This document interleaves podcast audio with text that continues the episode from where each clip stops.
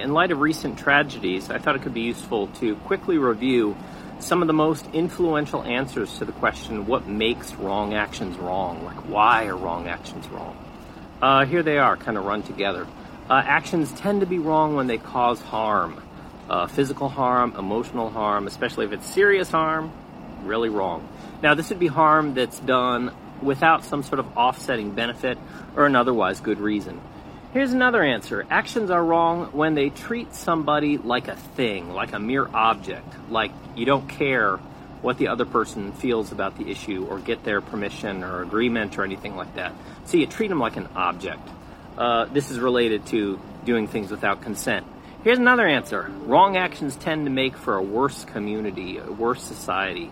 Um, these are just three quick answers, and there's other videos on this, but you could apply these answers to real life cases and see what you think. Hope this helps. Shortcast Club